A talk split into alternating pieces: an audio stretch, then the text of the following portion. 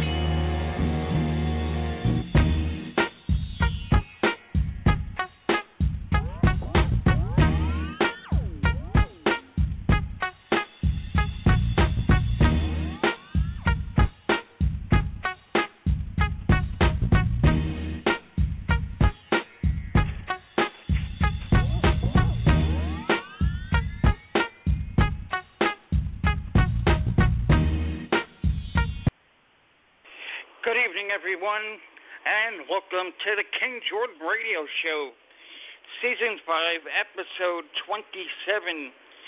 Here we are on May 4th, 2017.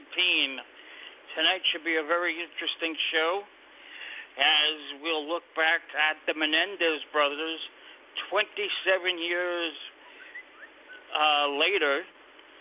Also, uh, we will um, talk about Happy Days star Erin Moran, who only uh, uh, lived to 56. So sad. Uh, Michael Slager, the North Carolina police officer, pleaded guilty. Very sad situation uh, for those of you following Baby Chance.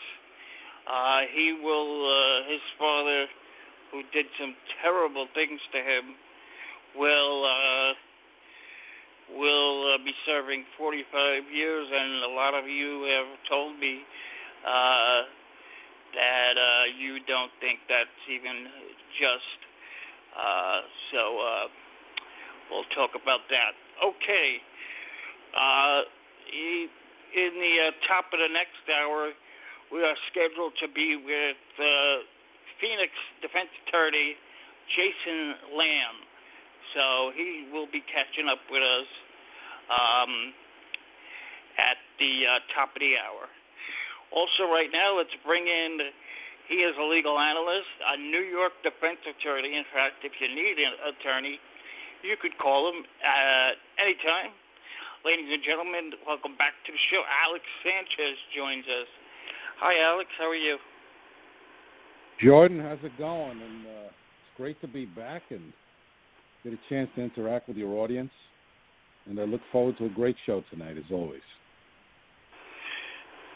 Yeah, a lot of things going on, and uh, wow, let's start with the uh, Happy Day star, Erin Moran, that died at 56. Here's some sound, and we'll talk on the other side. Good evening, everybody. I'm Peter Downs. And I'm Andrea Fujii. In tonight for Elsa Ramon. We begin tonight with breaking news. Monday, Monday, happy day. Tuesday, Wednesday, happy day. Thursday, Friday, happy day. The weekend comes, the cycle hums. Actress Erin Moran was found dead. The former child actress was best known for playing Joni Cunningham on the hit TV show Happy Days. KCAL 9's Christy Fajardo is live in the newsroom with a look back at the former sitcom star whose real life was hit with hard times. Christy. Yeah, Peter and Andrea, tonight condolences are coming in from Moran's former co-stars. A dispatcher says late this afternoon they got a 911 call in Corydon, Indiana about an unresponsive woman. When help arrived, it was too late. Moran was already dead. Greek Moran, who was born in Burbank, skyrocketed to stardom when she landed the role of Joni Cunningham on Happy Days in the 70s. She was just 14 at the time and became a household name. The show was such a hit, it ran for 11 seasons, and Moran eventually got her own spin off along with Scott Baio. The show was called Joni Loves Chachi. She also appeared on The Love Boat, The Bold and the Beautiful, and Murder She Wrote, and ventured into reality TV in 2008 on Celebrity Fit Club. She may have had a charmed early life, but her later years were plagued by hardship. In 2012, she was reportedly homeless after her mother in law kicked her out of her trailer home in Indiana due to hard partying. Tonight, co star Henry Winkler, who played the Fonz on the hit show, tweeted, Oh, Erin, now you will finally have the peace you wanted so badly here on earth. Rest in it serenely now, too soon. Fellow former child star Erin Murphy, known as Little Tabitha on Bewitched, also tweeted, So sad to share that my friend Erin Moran has passed away. Rest in peace, sweet girl. Actor Willie Aames tweeted, I've known Erin Moran since childhood doing Gunsmoke, more recently as a troubled soul. soul. So saddened to hear of her passing. Rest in peace, Erin. Hugs and kisses. And just minutes ago, director Ron Howard tweeted this. He played Moran's older brother Richie on Happy Days. Such sad, sad news. Rest in peace, Erin. I will always choose to remember you on our show, making scenes better, getting laughs, and lighting up TV screens. Officials in Indiana say an autopsy will be performed to, de- to determine the exact cause of death. Moran was 56 years old. Back to you. Alex Sanchez is, a uh, very uh, troubling story. First of all, uh, reportedly she was homeless in 2012. Uh, other reports uh, had her uh, doing really bad, as a lot of child stars uh, that uh, grow up in fame and on television um, do. Uh, what's what's your take on this situation uh, with this uh, former star? You know, I mean, what can you say? It's uh, it's very pathetic. You know, I always wonder what happens when the curtain comes down.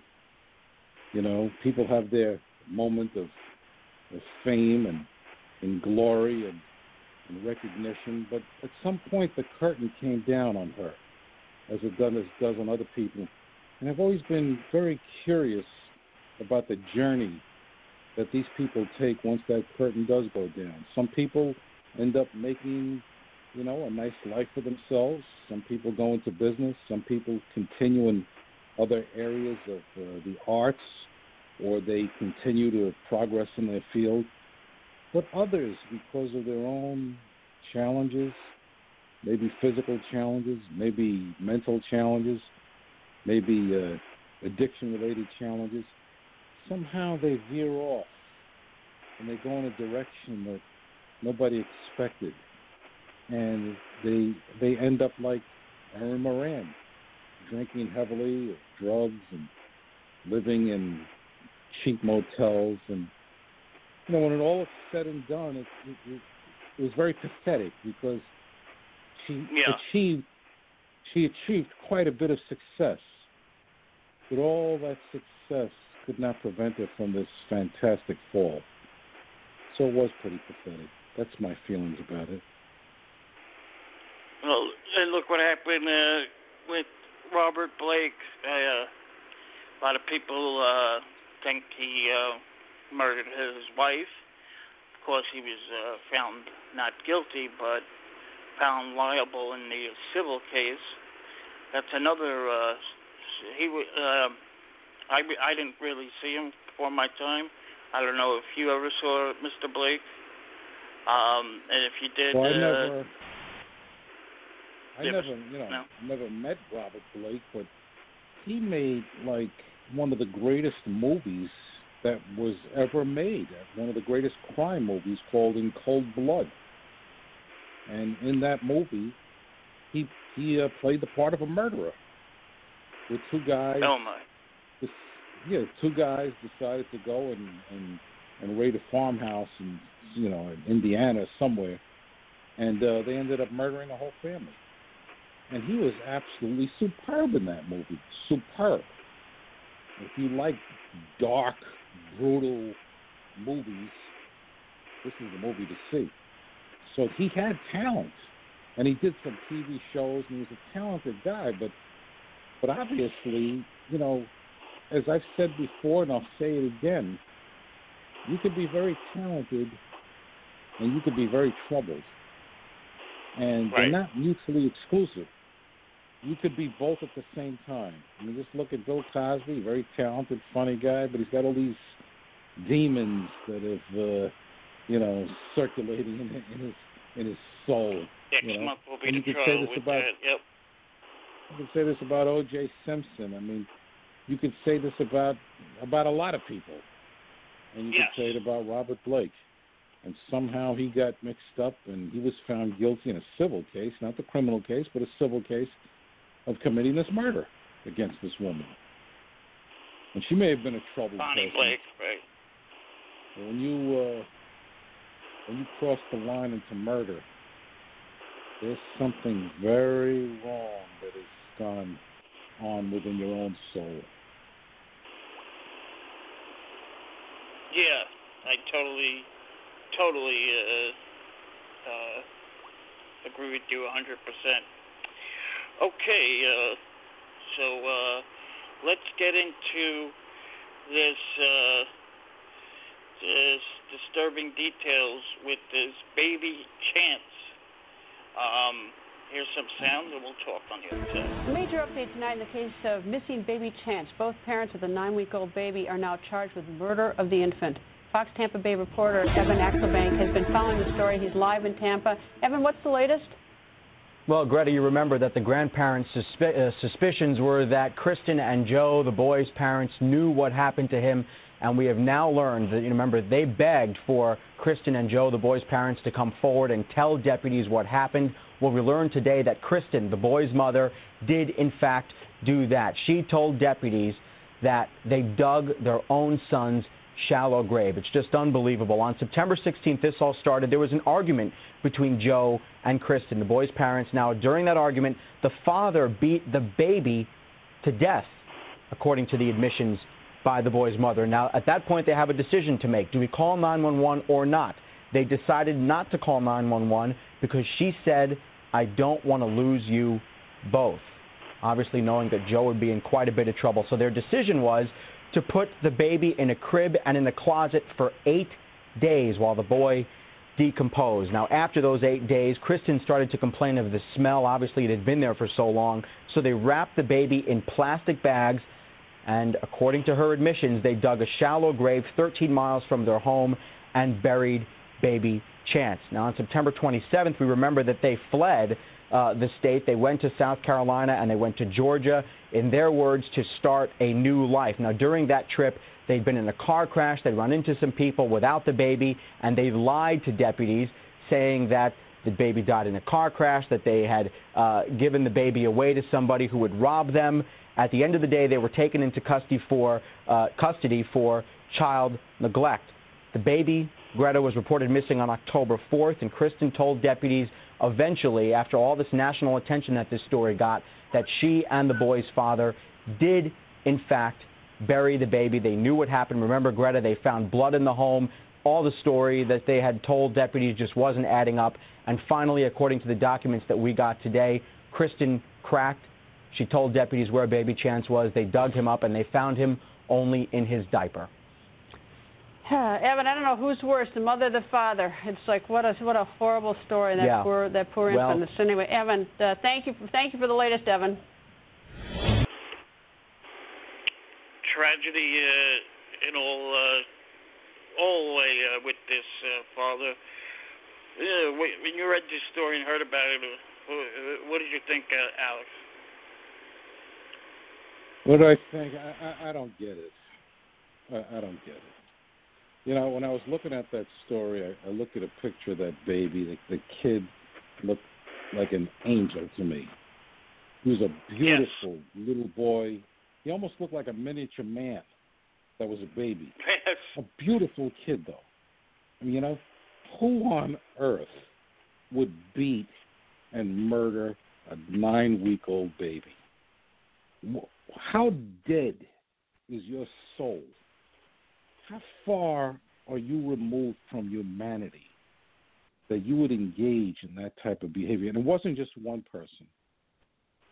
Right. She's just as culpable as he is because if she was there and she's covering up for him and then she doesn't want to call the police or she doesn't stop him from beating her beating the baby and then decides you know let's just put him in the closet like he's you know uh, dirty linen or something like that. It's absolutely it's astonishing. It's astonishing that there are people in this world that act like this. And you know I, i'm i'm a defense lawyer. I defend people all the time. I've defended people like this. But you know from a citizen Defended point of uh, view murdering a child. I, I've defended people that have severely hurt children and severely have beaten children. Yes, and it's a it's it's not a fun practice, believe me.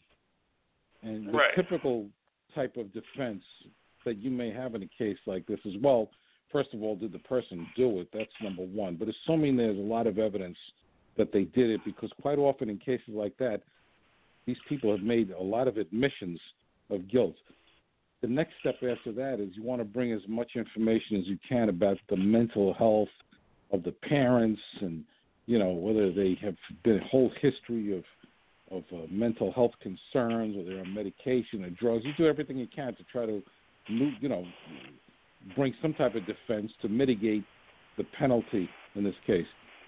That's what defense attorneys do. But from a citizen's point of view i don't even want to hear that. As far as I'm concerned, these people are monsters. And when you said 45 years wasn't enough, I'm with you on that one. When you start hurting Yeah, a lot kids, of people saying that. oh, you've crossed lines. You've crossed some very serious lines. And um, why should this guy even have any opportunity to see the light of day? What, this kid didn't experience pain because he's a baby? People think that. Well, he's a baby. He didn't experience. No, he experienced pain, just like you would experience pain. This guy took Sure. a, like a rag and shoved it down the kid's throat. You don't think that hurt? You don't think the kid was choking? Imagine if that was you. No, Oh, I. I don't have sympathy. No, I don't have sympathy for this guy. He's got to go. He's got to go. And obviously, somebody has to defend him. And Yeah, uh, and, and I, I think that is you know in our in our system of justice, everybody's entitled to a defense, and I'm all for it. You know, let him provide the best defense he can, and if he could he could somehow mitigate, you know, the uh, punishment, you know, all power to the defense attorney. But looking at it from a citizen's point of view, you know, I, I, I'm tired of hearing it. I want this guy to pay some very serious penalty, and I don't want him to see the light of day again. It's as simple as that. You know. very fair. Okay, uh, you did uh, mention that uh, Bill O'Reilly would uh, wind up uh, leaving Fox, and you proved to be right. So, uh, why don't you uh, talk about that a little bit? And, Well, you know, uh, you know, you when- called. Yeah, the last time we did a show, this Bill O'Reilly was still, you know, on the air, and there were these accusations coming out. And I told you and everybody else on the air, he's finished. You know, he's he's basically he, he's basically turned a corner at this point. He's he's heading down. You didn't believe me, and I don't think a lot of your your viewers believed me. They thought I was just, you know, it was just a lot of bluster, and I resent that. You know. now, the, the fact of the matter is, is that uh, you know I, I was able to see something, and uh, it caught fire, and you went down the tubes. Now, I have another prediction that I'm going to make, and I know some of the viewers aren't going to like this, but this is a prediction. It's not because I like or dislike the person, but the tea leaves that I'm reading tell me that Donald Trump, at some point in the future, is going to resign from being the president of the United States. Now, why am I saying? I think that? everybody be happy. Yeah, I think most why of my I saying that? listeners. I'm saying that because number one, I think the Russians have a lot of dirt on him. Remember, he was going to Russia for a long period of time before he was president. I'm sure they got tapes of him. They got secret recordings of him. They got documents. This guy's got he's got some uh, his fingerprints are everywhere, if not worse. And they they will release it at the right right time through, through the proper channels to get even with him if they don't like what he's doing. Number two, he's got so many financial issues going on that he's he's becoming very sloppy, you know. And number three, Yes. he looks like he's growing very tired. He was happy as a businessman. He could tell everybody what to do. He can't tell everybody what to do. He feels claustrophobic in the White House. I think that at some point the pressure's going to increase to such a degree that something's going to happen where his conduct is going to become more and more aberrational. I think Mike Pence is going to end up being the president of the United States. Really? So he'll take Well, over for him after. Yeah, I mean, uh, he resigns. you think he's going to resign ultimately? I think yeah, I think he's going to get caught up in something, and I think that the tides are going to turn against him, and I think he's going to have no choice but to resign, and he's going to be he's going to be relieved because I really get the feeling that he doesn't really want to be president of the United States. He liked his own Yeah, the- little world. Remember that day when he was elected? He was Yeah. already planning uh, a loss because he said uh, words to the effect of uh, we're going to have a solid count to, just to make sure everything's on the up and up. And a lot of people took that as uh, a defeat. So Yeah. I think a part of him wasn't expected to win. Didn't expect to win. Oh, no, I mean, from what you were reading, I don't think he was expecting to win. I don't think most people expected him to win. I mean, I was, I was Including him. sitting down in front of the TV and I was astonished at what I saw. But he ended up winning. He's the president of the United States. But I think that he's got a lot of troubled issues that are Yeah. lurking in the background. And he doesn't has have no enough filter. insight. Yeah, no filter, and he doesn't have enough insight to realize that this is going to be the cause of his downfall. But at some point, he's going to realize. At some point, he's going to be made to understand that, you know what, it's all over, but the shouting. And he's going to resign. That's my prediction. Am I? Will I be wrong? Well, that remains to be seen. But let me tell you something. The one professor, there was a professor in this country who was the only professor that predicted Donald Trump was going to win. His name was, I think, Lichtman, right? Well, this professor, after I predicted Trump was going to resign, he released a book. And what did he say in the book? He said Trump is going to end up losing his presidency. He's going to be impeached. So either way, whether he's impeached or he, whether he resigns in the face of impeachment, Trump's down, Trump's days are numbered. Oh, I definitely uh, agree with that. Can you see some maniac? Uh, I know there's a lot of protection, uh, like not unlike in 1981 when John Lennon was killed. But can you see somebody try and knock off the the president? Well, there's a lot of nuts out there, and I sure hope somebody somebody like that does does not, you know, make any such attempt to do that, because that's not the way we operate in this country, or we should not operate in this country. You know, we operate in a democratic forum, and uh, that's that's my hope. But you know, you know, we have a lot of guns in this country, and I'm not necessarily against, you know, people lawfully having guns as long as they're licensed and they're not, you know, uh, have a history of serious mental illness. But there's an awful lot of guns in this country, an awful lot of weapons circulating, and I mean powerful guns. And it, it wouldn't be a terrible. Uh, I, I can I can easily see some lunatics, if if they wanted to, you know, putting together a, you know a cadre of people for the purposes of committing some atrocity like this.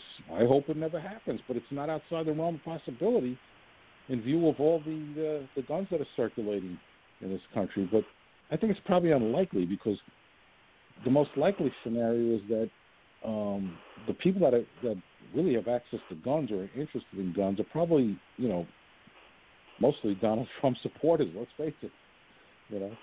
But Yeah. uh, all you need is a Very all true. you need is a nut. All you need is a one nut out there.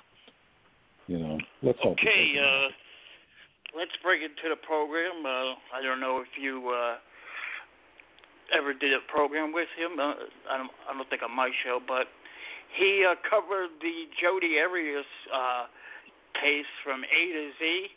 Uh, he was all over the uh, HLN and CNN. Um, he is a awesome defense attorney. Uh, just got a a great uh, win uh, recently. Ladies and gentlemen, welcome back to uh, King Jordan Radio, with the one and the only defense attorney, Jason Lamm. Good evening, Jason. How are you? Hey Jordan, you know I, I appreciate your intro, but all I was hearing, you know, as I was coming on the line, is all it takes is just one nut, and then you bring me in. Was, was, was there something uh, going on there I didn't know about? Hear that? no, that was not you know, uh, Alex.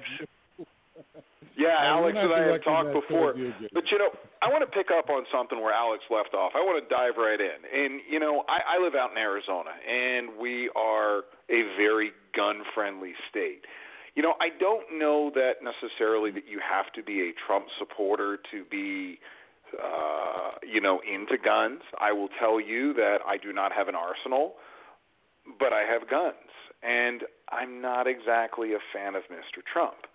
Um, you know, from our perspective, at least out here, and, and let me say that I've prosecuted gun cases, I've defended gun cases. You know, it, it's it's a matter of perspective. It's about reasonableness. It's about training.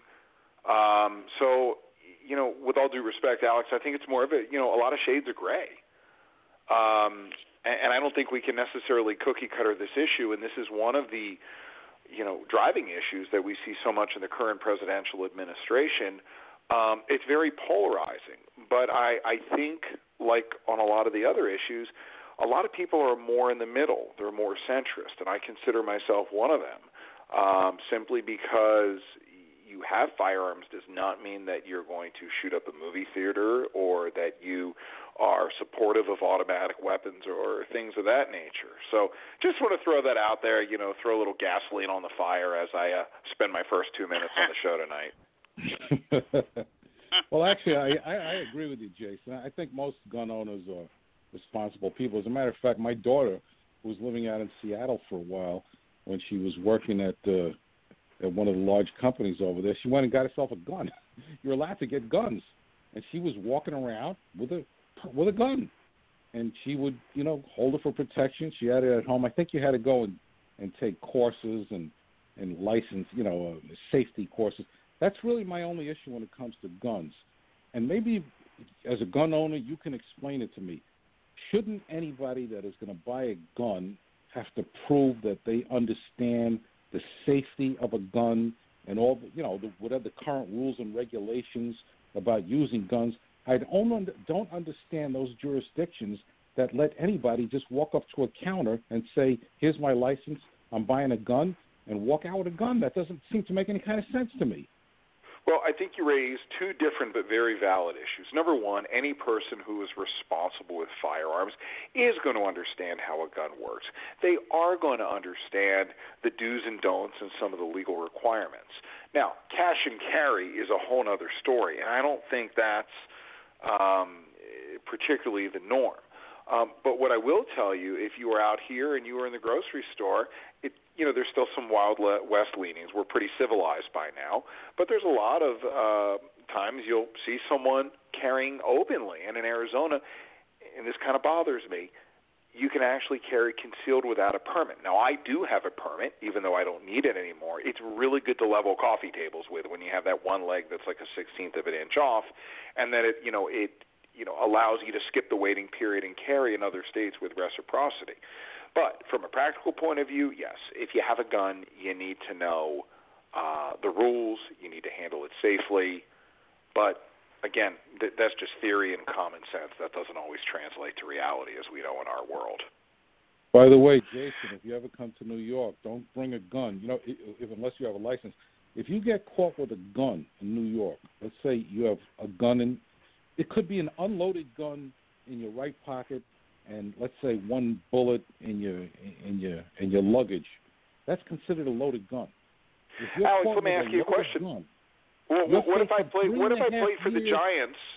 What if I played for the Giants? I was in a club and I had a gun and I accidentally shot myself in the leg and got two years in prison. What would you call me? yeah, You'd call me you? Plaxico Burress. That's what you'd call me.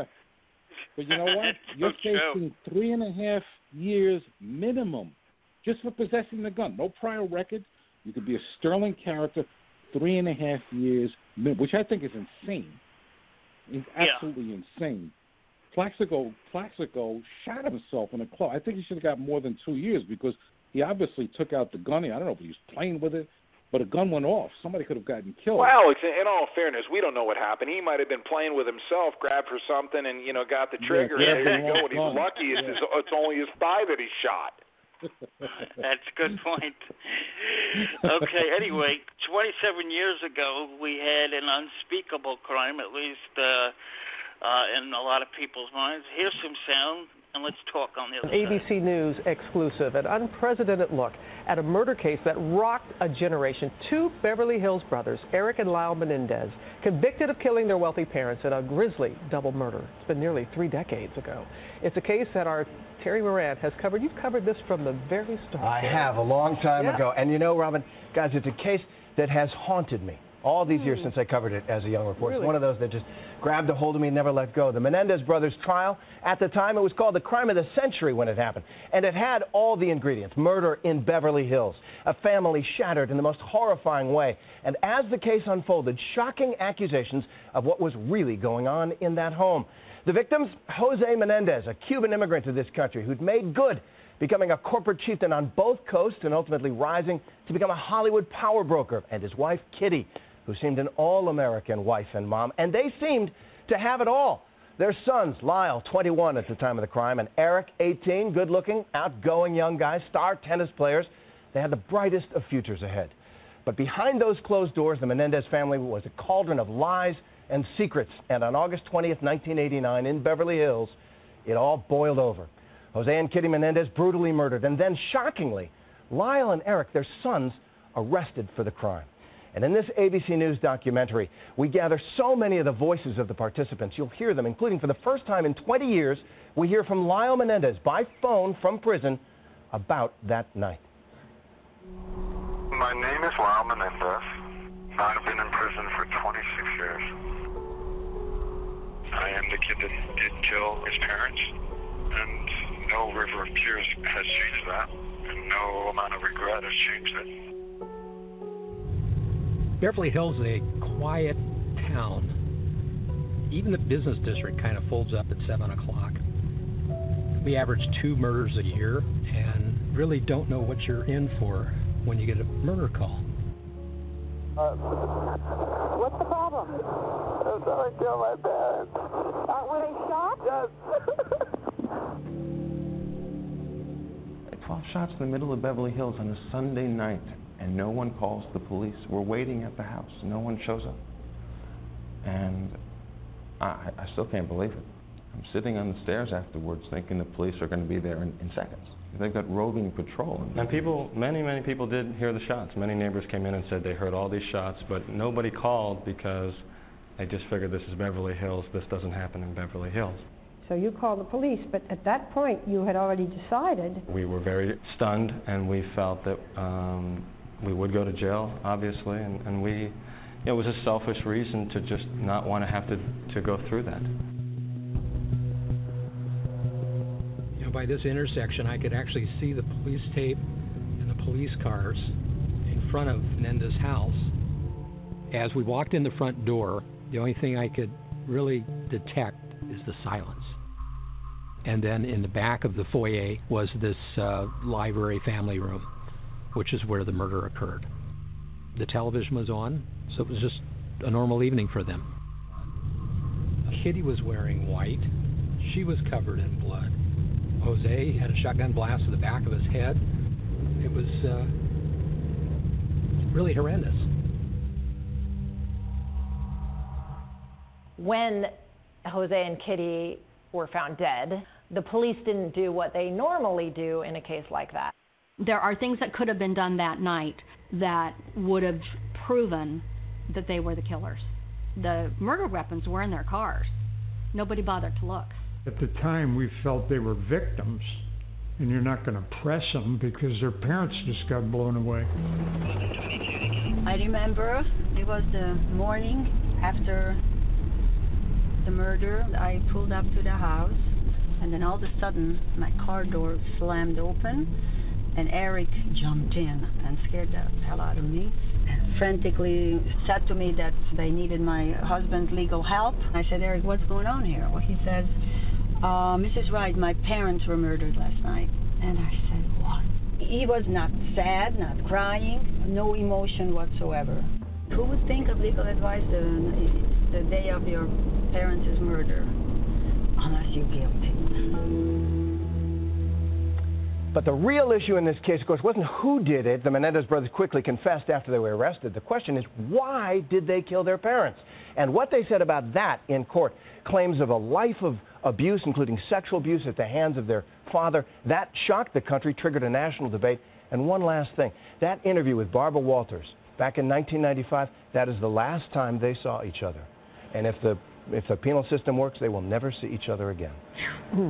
What is it, like you said in the beginning, that this is something that has stayed with you all of these years, covering it? It, it was so emotional, if you remember. Their, their testimony about this, their, their claims that this family was actually a, a toxic uh, cauldron that they lived in all those years.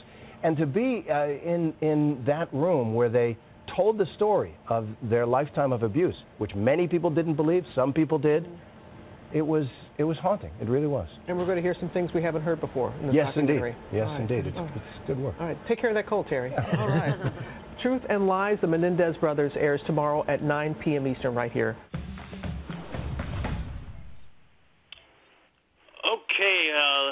Go with uh, let me go with uh, Jason. Uh, your take uh, before OJ, there were the Menendez brothers.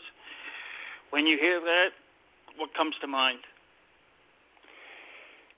You know, Jordan, I, I think if we look back kind of chronologically over some of the more shocking high profile trials, you know, we have this, then we have OJ, we you know, we fast forward ahead, we have Casey Anthony, we have Jodi. uh yeah, her.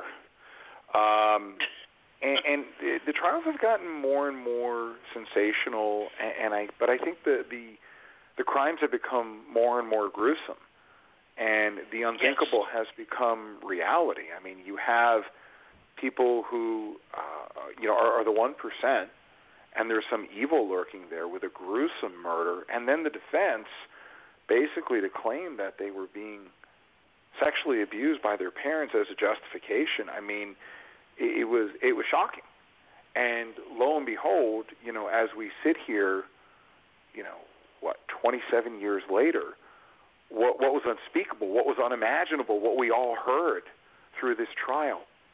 It's just another episode of Law and Order now. It really is. So- did you did you believe any of the uh, sexual molestation? Well, i the thing is, it wasn't so much up to me. It was up to uh, 12 people who clearly didn't, uh, and and that's why the brothers were are, in, are going to be in prison for the rest of their life. There were two trials, if you remember. The first one, they uh, they couldn't come to a verdict, and in the second one, uh, a lot more evidence was allowed in. Sure. At least that's what I told. Well, you know, people make self-serving claims all the time. Um, but but let's say, for the sake of argument, and Alex weigh in with me that even if someone is a victim of abuse, whether it's domestic violence, sexual abuse, does that justify a first-degree premeditated murder? Because look, we see it all the time with uh, battered spouse syndrome, intimate partner syndrome, uh, intimate partner abuse syndrome. Now, if you would, um, where things build up and fester over time, where someone's abused and ultimately they kill. Um, Does it perhaps mitigate at times the circumstances? Sure. That mitigation typically happens within plea negotiations, but blasting someone with a shotgun, um, you know, and any sort of premeditation that leads up to it, juries don't look real fondly upon that, no matter what the circumstances are. Yeah, I mean Alex? the only way it would the only way it would uh, possibly be justified is if the murder was, you know, contemporaneous with the sexual abuse. You know, in other words, if there was some some some somebody's raping somebody, and you know, shortly thereafter the, the person that was raped, you know, goes and gets a gun and shoots him dead, then that may be justified at that point. Maybe, you know, at least you have much more of an argument at that point. But this this case, Yeah. it is, you know, it, it's highly questionable whether or not that ever happened.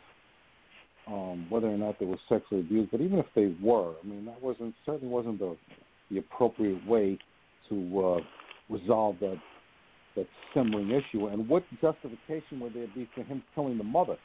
They shot the mother like you know multiple times in the knees and the face. You know, this, was brutal murder. And you know, after they killed them, the brothers went and they bought Rolex watches, fast cars. They went on, you know, trips around the world. They were living the high life. They spent like a million dollars in six months living some fancy lifestyle. Anyway, there was one, believe it or not, if you can consider this, I mean, uh, you know, I, I found this almost amusing, believe it or not. And I don't, you know, you may say, well, what about this entire story could somebody find amusing? Well, after they were arrested and they went to jail, I think it was they, they these guys got married.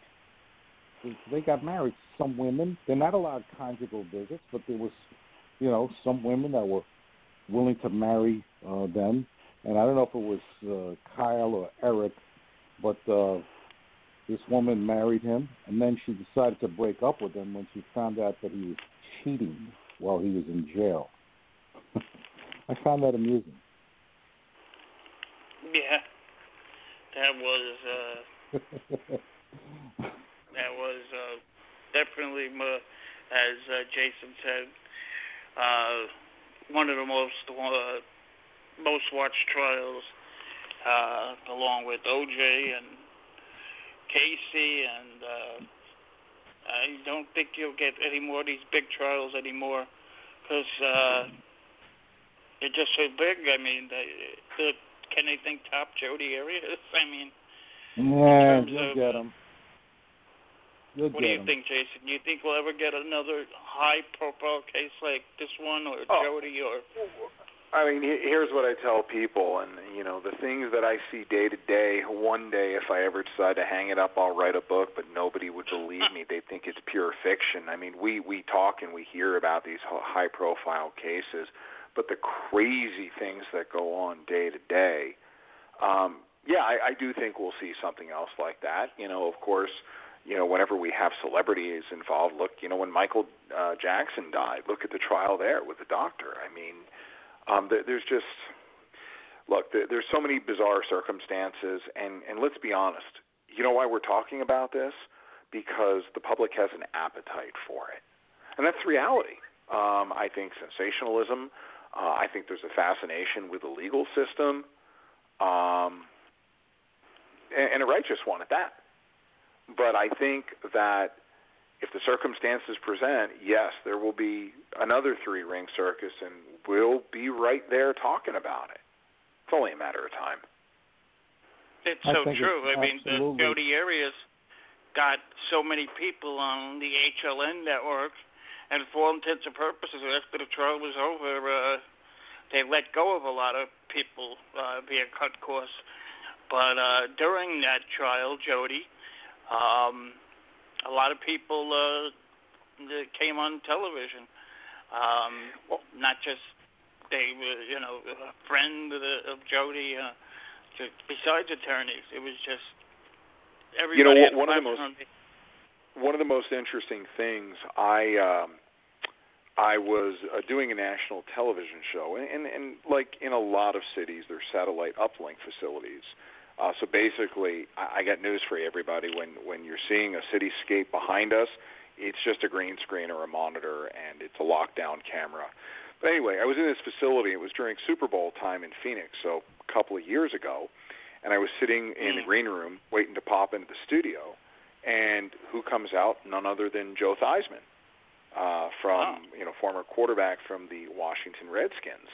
And and first, let me just say, what a nice guy. I think he was on Fox Business promoting a product, and we just started chatting. And I introduced myself. He's like, "Oh, I I, I know you, and I want to ask you a couple of questions about Jodi Arias, if you don't mind."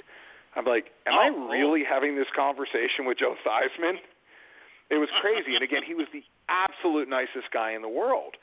But I I think I mean, God, I you know this trial we we talk about it so much, but if we look at it from thirty thousand feet looking down, um, the way it broke so many different barriers, you know, um, so many different facets of the community, everybody was just captivated by this. I mean, of course, there was an all-out media blitz, but there was a story to be told. Um, now, now, the flip side is, I think it's wonderful that there's so much exposure with trials because people really understand the legal system uh, uh, in, in ways educated. beyond their high school social studies classes, which frankly where, is where a, a lot of people just leave off. But I th- but I think that um, televising trials and publicizing them, I think it really brings it home and it gives a lot of insight and and education to the process. When you know we were on the air talking about various motions or legal arguments or jury instructions, I, I think it really enhances uh, people's understanding. Um, so I, I think there's a good message. You know, once we strip away all, all the fluff and the emotion, I, I think there's a lot of good that comes from it if we approach it in the right way. No question. Okay, this is a very interesting story with these YouTube stars. Uh, they did something, and now they have uh, lost their kids. Here is the story. of we'll Now, with that new fallout for the YouTube family, whose extreme prank video sparked a major backlash, and TJ Holmes has new details for us. The videos caused a firestorm. Cody! Tell me! I didn't do that! Parents pulling pranks on their kids, screaming at them, causing them to cry hysterically. And the videos racked up millions of views. But the youngest two are Heather Martin's stepchildren. Now their biological mom has come forward, releasing her own video with her lawyer, announcing that Michael and Heather Martin have lost custody and the children are now in her care. Emma and Cody are with me. I have emergency custody. The mother's attorney says police and the court were instrumental in reuniting Hall with her children. One, two, three. The videos posted by the Martins on the popular Daddy of Five YouTube channel sparked a backlash. Many called the couple abusive. But last Friday, the Martins told us some of the videos were staged. Some stuff is real, some stuff was acted out, scripted. Mike says deep down, he just thought becoming a celebrity would make his kids proud. And when my kids looked at me, I was I was their hero. For Good Morning America, TJ Holmes, ABC News, New York. We have reached out to the Martins, and they are not commenting at this time. Our senior legal analyst, Sunny Hostin, joins us now with more.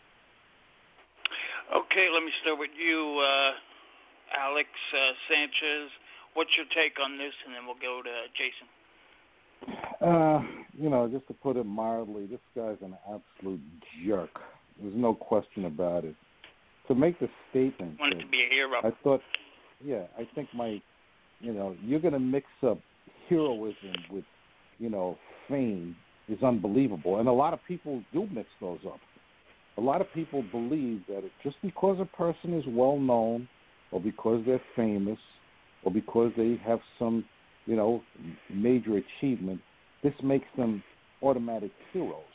And they're not jerks anymore. But this guy's an absolute jerk. His kids should be taken taken away from him, or at least they should be that family should be monitored. From what I saw of that tape, that was that was like torture. That was psychological torture of your own kids. One of the pranks they pulled was they would throw ink or disappearing ink on a rug, you know, and then they would blame the oh. kids. Now these are young kids, and start screaming at them, "Look what you did to the rug!" and get these kids screaming and crying and trying to defend themselves. And I didn't do it. I didn't. What kind of nonsense is that?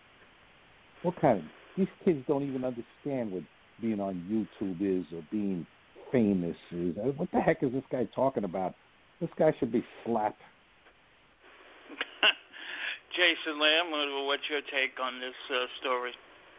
Well, at a bare minimum, it represents extremely, extremely poor judgment. Now, I want to clarify Yeah. for everyone. You know, the the kids were basically taken away, and then the biological mom had emergency custody. We didn't hear anything about criminal charges, and there's a big difference, and I think it's important to point out. Um, generally speaking, family courts are going to always be looking at the best interests of the minor children. And in this case, it probably w- w- would be best for the kids to get a little space and maybe to get some psychological evaluation, or as, as Alex wisely said, some monitoring of the family. But that doesn't necessarily translate to to breaking a law and a prosecutor being able to prove it beyond a reasonable doubt. Um, you know, taking it to that sort of level, you know, you just got to scratch your head and say, what the hell is wrong with you? Now, look, I'll admit it. You know, I have a good time giving my teenage daughters a hard time. One of the reasons I was a little late getting in tonight is uh I was out with my daughters. It's one of their birthdays, and you know, and you know, we mess with each other, and it's in in, in good nature, and good fun, and in love. But when you hear kids screaming like that, you kind of got to wonder. And even if you're having your kid act that out, and a little kid, you got to Yeah. say what, what what the hell is wrong with you? Is this you know let let let them act out the three little bears or something at that age, not you know psychological torture. Would you ever put them on YouTube or any uh, medium like that? Uh, your kids? No, we're we're actually very private with our kids. Um, you know, my wife was in television for many years, and you know we keep things very low key. Um, we're very very guarded on social media, but you know, for some people, and this is not this is a general statement, they get validation through social media uh, and the internet. Um, that's how they get a sense of accomplishment. Um, I mean, look, look, look, you know, at the phenomenon. And I'll tell you, my teenage daughters on Instagram, you know, the the value of a post is the number of likes that they get. Um, but I think it's a very, very different thing when we're dealing with adults. And Yeah. you know, you know, you have the absolute constitutional right to be a dipshit. But when you have kids, it needs to stop, and you got to kind of step up your game a little bit and grow up. No, there's no question about it. And the the the way they uh, give out, you know, you need a license to drive. I always say use this. Uh, you, you should have a license to have kids. I mean, we spoke about the story before you came on about the father uh, who got 45 years. Let me get your take on that. Uh, since we didn't get your take on that, uh, Chance boy, um, the little kid, and the I mean, father the- just got. Yeah. Well, he he got whacked, um, and, and it's deservedly so. You know, the mom's testifying against him, but it, it's a long, arduous sentence, and you know these are the messages that that need to be sent. Um, that you know the, these are among the most heinous crimes. But at the same token, you got to sit back and say, look, anyone who would even think about this, because everyone who's listening to this right now has got to be shaking their head, say, "Oh my God, what's wrong with this guy?" And and, and that's just it. And that's where we got to stop and say that there is something deeply and fundamentally wrong in their brain.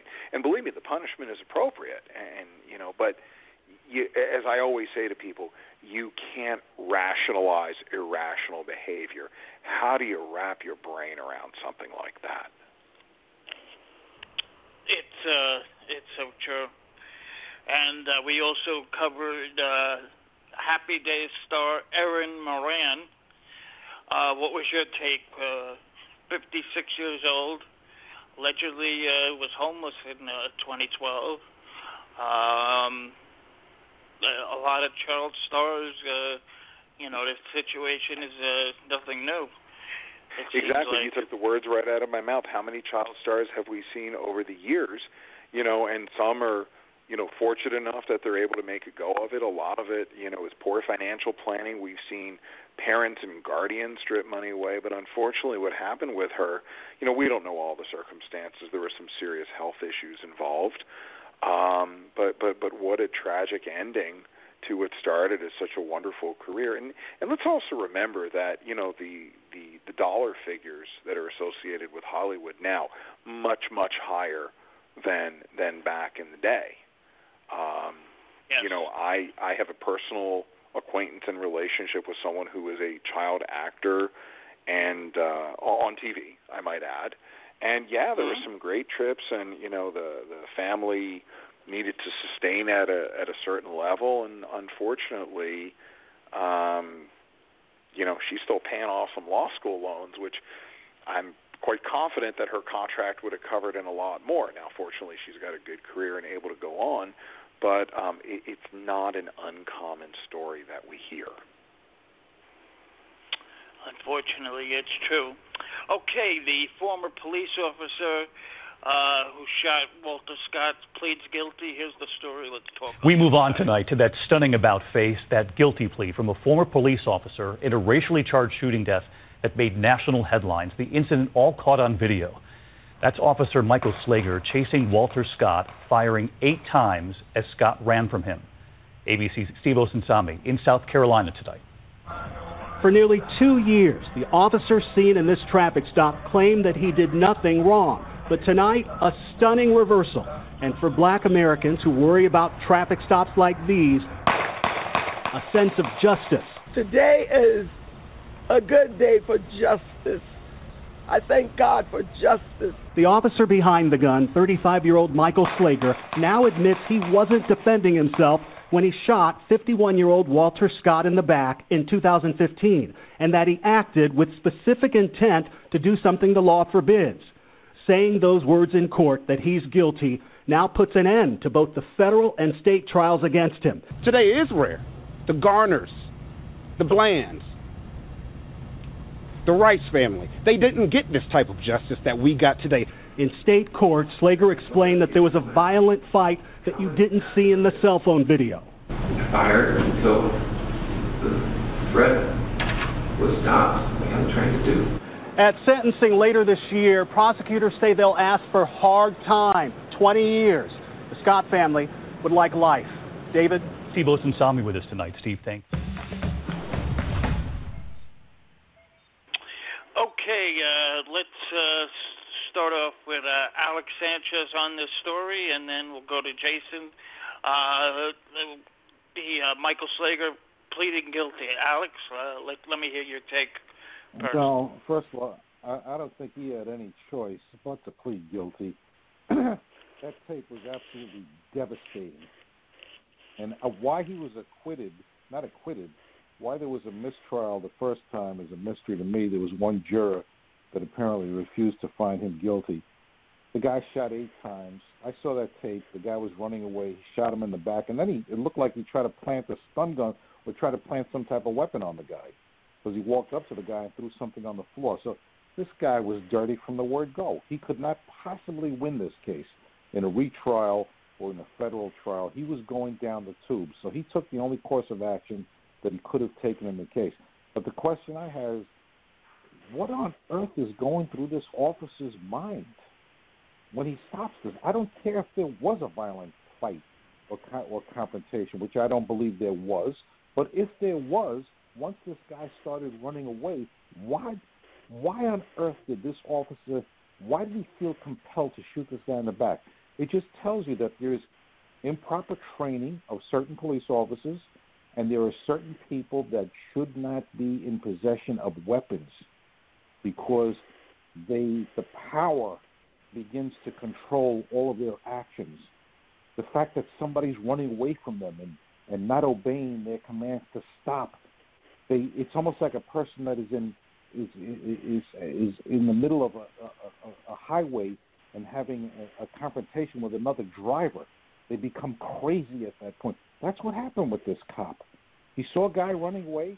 The guy refused to stop, and it became a power game that he could not lose. But he did lose. because he's going to be spending Jason. an awful lot of time in jail. Yeah, I, I think your take? Alex. I think Alex hit the nail on the head. Um, you know, look, just because you you know you have a badge and a gun um, doesn't mean that you don't have anger, power, and control issues. And I think you know most typically, you know, take the cop thing out of it. We see road rage cases where people are tussling, uh, and then the next thing you know, one car's following the other, and people are 50 miles away from where they started. Neither had any intention of going there, and they just lock in.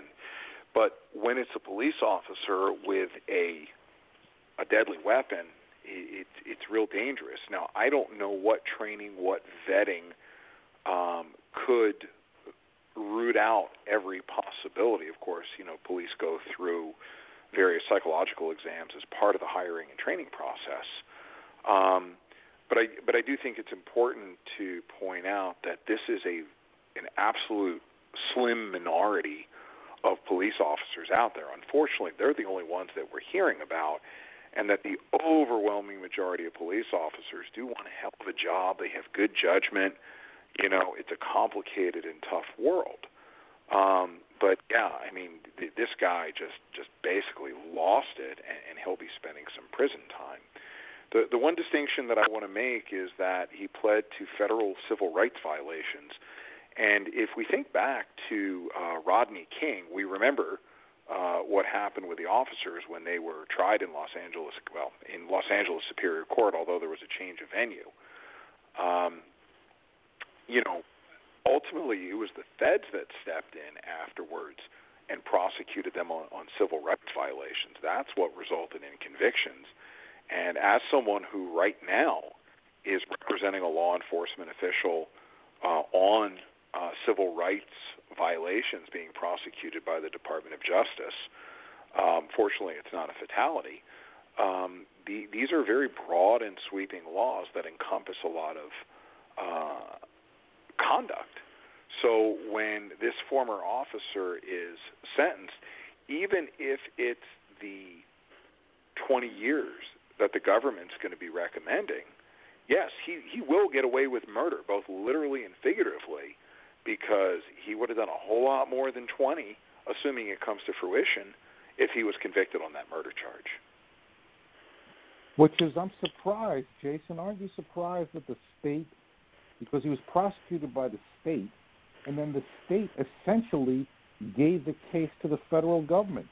They didn't have to decline prosecution, the state. They could have said, we're going forward with this murder charge against the cop. We don't care what the feds are doing. But they, to me, it's almost like they wiped their hands clean. Oh, good, the feds are taking it. Let's get this political nightmare out of our system. Well, I, I think you're right because, uh, and, and I don't know, and Alex, you can perhaps enlighten me with some wisdom. And, and for everyone listening, there, there's a couple different ways this could be happening. And Alex, please help us out. In light of the federal plea agreement, the conviction, if you would, the state case could be dismissed as part of the plea agreement, or there could be some sort of plea in the state case with an agreement that any sentence runs concurrent or at the same time uh, as the one imposed in federal court. And that way, even though there's no additional time, um, there's still a mark of, of conviction, which is very important uh, for victims. I, I don't know, Alex, help me out if you've got. Well, I, I think that you know the the two jurisdictions, the federal jurisdiction and the state jurisdiction, operate independently of each other. And just because he pleads guilty in the federal case, the feds don't have the authority to dismiss the state charges. And if he pleads guilty in the state case, the state doesn't have the authority to dismiss the federal charges. They're completely independent of each other. And more likely than not, though, they could work uh, in cahoots with each other, where the feds could say, "Well, listen, if you we'll let you plead guilty to this civil rights charge, but then you have to go to state court and you have to plead guilty to that charge, and the state court agrees with this." In other words, the prosecutors in the state and the federal government are working hand in hand with each other, but one has no authority over the other in terms of how the case is going to be prosecuted. So I don't know why the state, what was it, Carolina? I think it was the state of Carolina, right? I don't know why they did not say, "Hey, you know, we're going forward with this Yeah, buddy, we're going forward with this murder case. It happened in our jurisdiction. We have a rock solid case, and we're going after this man. I think more likely than not, you know, the prosecutors decided, listen, let's just wash our hands clean, let him plead guilty to federal charges, and uh, let's get rid of this mess. And that's not prosecutors do that all the time. They want to clean their plate, get rid of cases. That's what they did here. I Well, I Very think it's true. also an int- but it's also an interesting um, precedent, you know, under under Jeff Sessions. Uh, and I'm not saying it's the first prosecution um, of, of a police officer, but you know, he made a very public statement about holding law enforcement officers accountable in cases where they violate the civil rights of others. Now, you know, that's a uh, that that's a great talking point from the Imperial Wizard. However, um, it's another thing to put. Oh, that wasn't lost on you. Oh, nice. Um, but you know, um, th- this is the kind of thing that that does have uh, political implications. That you know, the Justice Department can stand tall and say, "Look, you know, we we're we're walking the walk." Um, so it, it, it will be interesting on a broader scale to see how the current administration and specifically the Justice Department um, proceeds. Personally, I, I I think you know obviously the current administration is very pro law enforcement, whereas um, under the previous administration, it's not to say that they weren't pro pro law enforcement, but they were much more scrutinizing uh, of officers' actions. Um, so we'll have to wait and see. We'll have to read those tea leaves. No question. And Jason, thanks so much for joining us. Tell people, uh, my audience, uh, where they could find you. Uh, maybe you have a Twitter that you want to mention or a website. Well, sure. The first thing is you can find me on the basketball court or a bar, or at six in the morning hiking on a mountain. But other than that, you Oh, can find me on Twitter, PHX Criminal ATTY. PHX Criminal ATTY. Reach out. Love to uh, interact with people. Let me know what's on your mind. And uh, you won a nice uh, big case uh, about a month ago, right? Well, that was actually uh time flies, Jordan. That was actually about a year ago. There was a very high profile uh series of freeway shootings. It was the I-10 freeway shootings in Phoenix. That was a that that occurred um in late August of 2015 and my client was charged in 4 of those 11 shootings.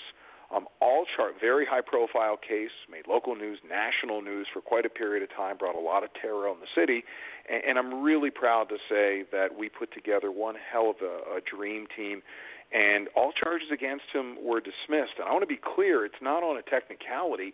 We proved that the evidence was not there, and they had the wrong guy. And you know, when you get it right, um, it just feels so good because the last thing we want is an innocent person sitting there facing life as he was. Um, so that was a real Wow. gratifying outcome. His name is Leslie Merritt Jr. That's a real easy thing to Google, and you know people can read a lot more about it. It was it was really fascinating, and now we're involved in some civil litigation uh, against uh, the local county and the state of Arizona. And uh, I won't say anything other than it's proceeding. And you won't have to deal with that. Uh, what's his name there? Uh, that that that sheriff anymore that resigned. Well, uh, the- our, our, our, what's his name? All, all, all, all not so good. Arpaio. All not so good things must come to an end. So uh, our sheriff of many He's a years character. is pink.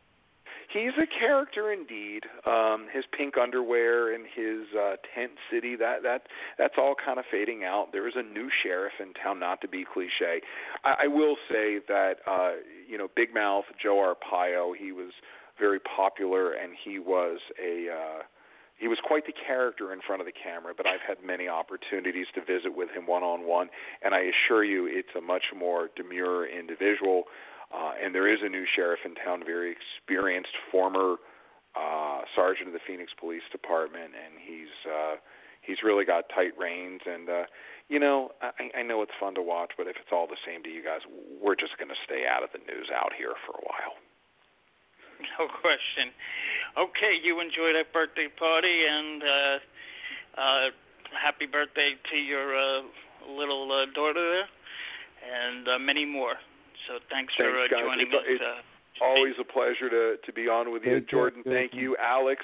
So good to be on with you, Oh, and uh, keep keep fighting the good Let's do this fight. Look forward let's do to it. this again, the three of us. Look forward to it. Bye bye.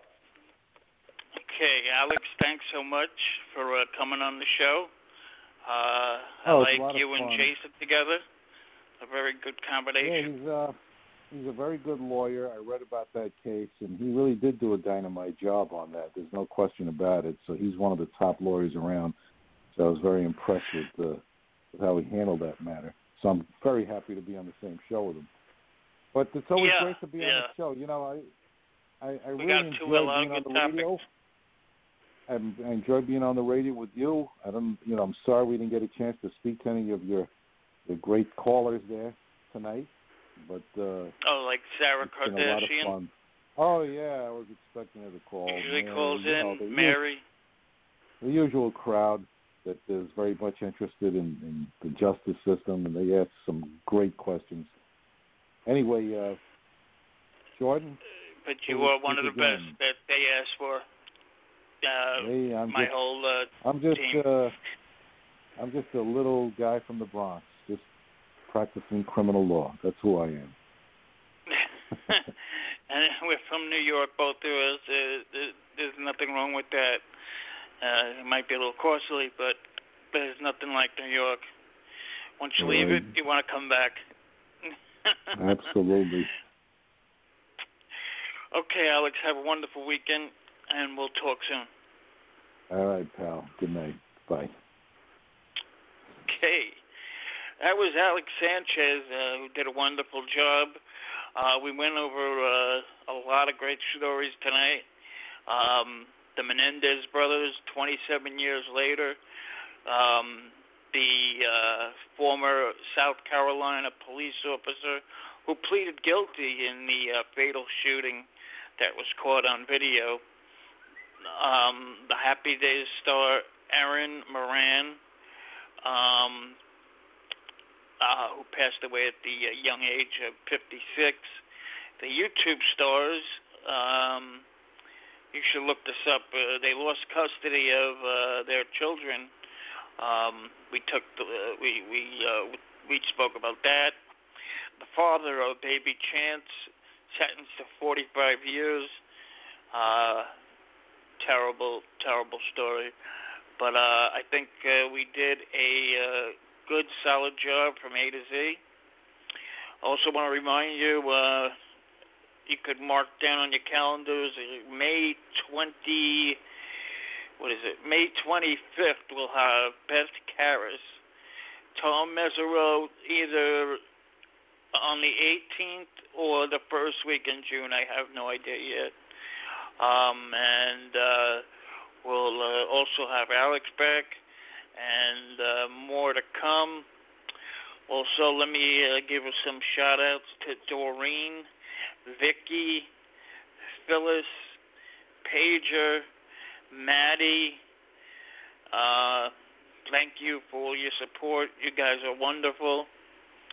Also, uh, let's see here.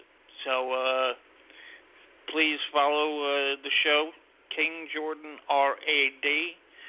And uh, thank you for everybody who supports the show. Uh, Alex does a wonderful job. Um, just to let you know that, anytime I need him, he's always there. So let me give him that shout out. Okay, let's uh, leave you with on a throwback Thursday. Uh, this is one of my favorite songs that my mom got me into. It's called The uh, Wind Beneath My Wings by Bette Midler. We'll leave you with that and uh, have a good night. We'll talk next time here on King Jordan Radio.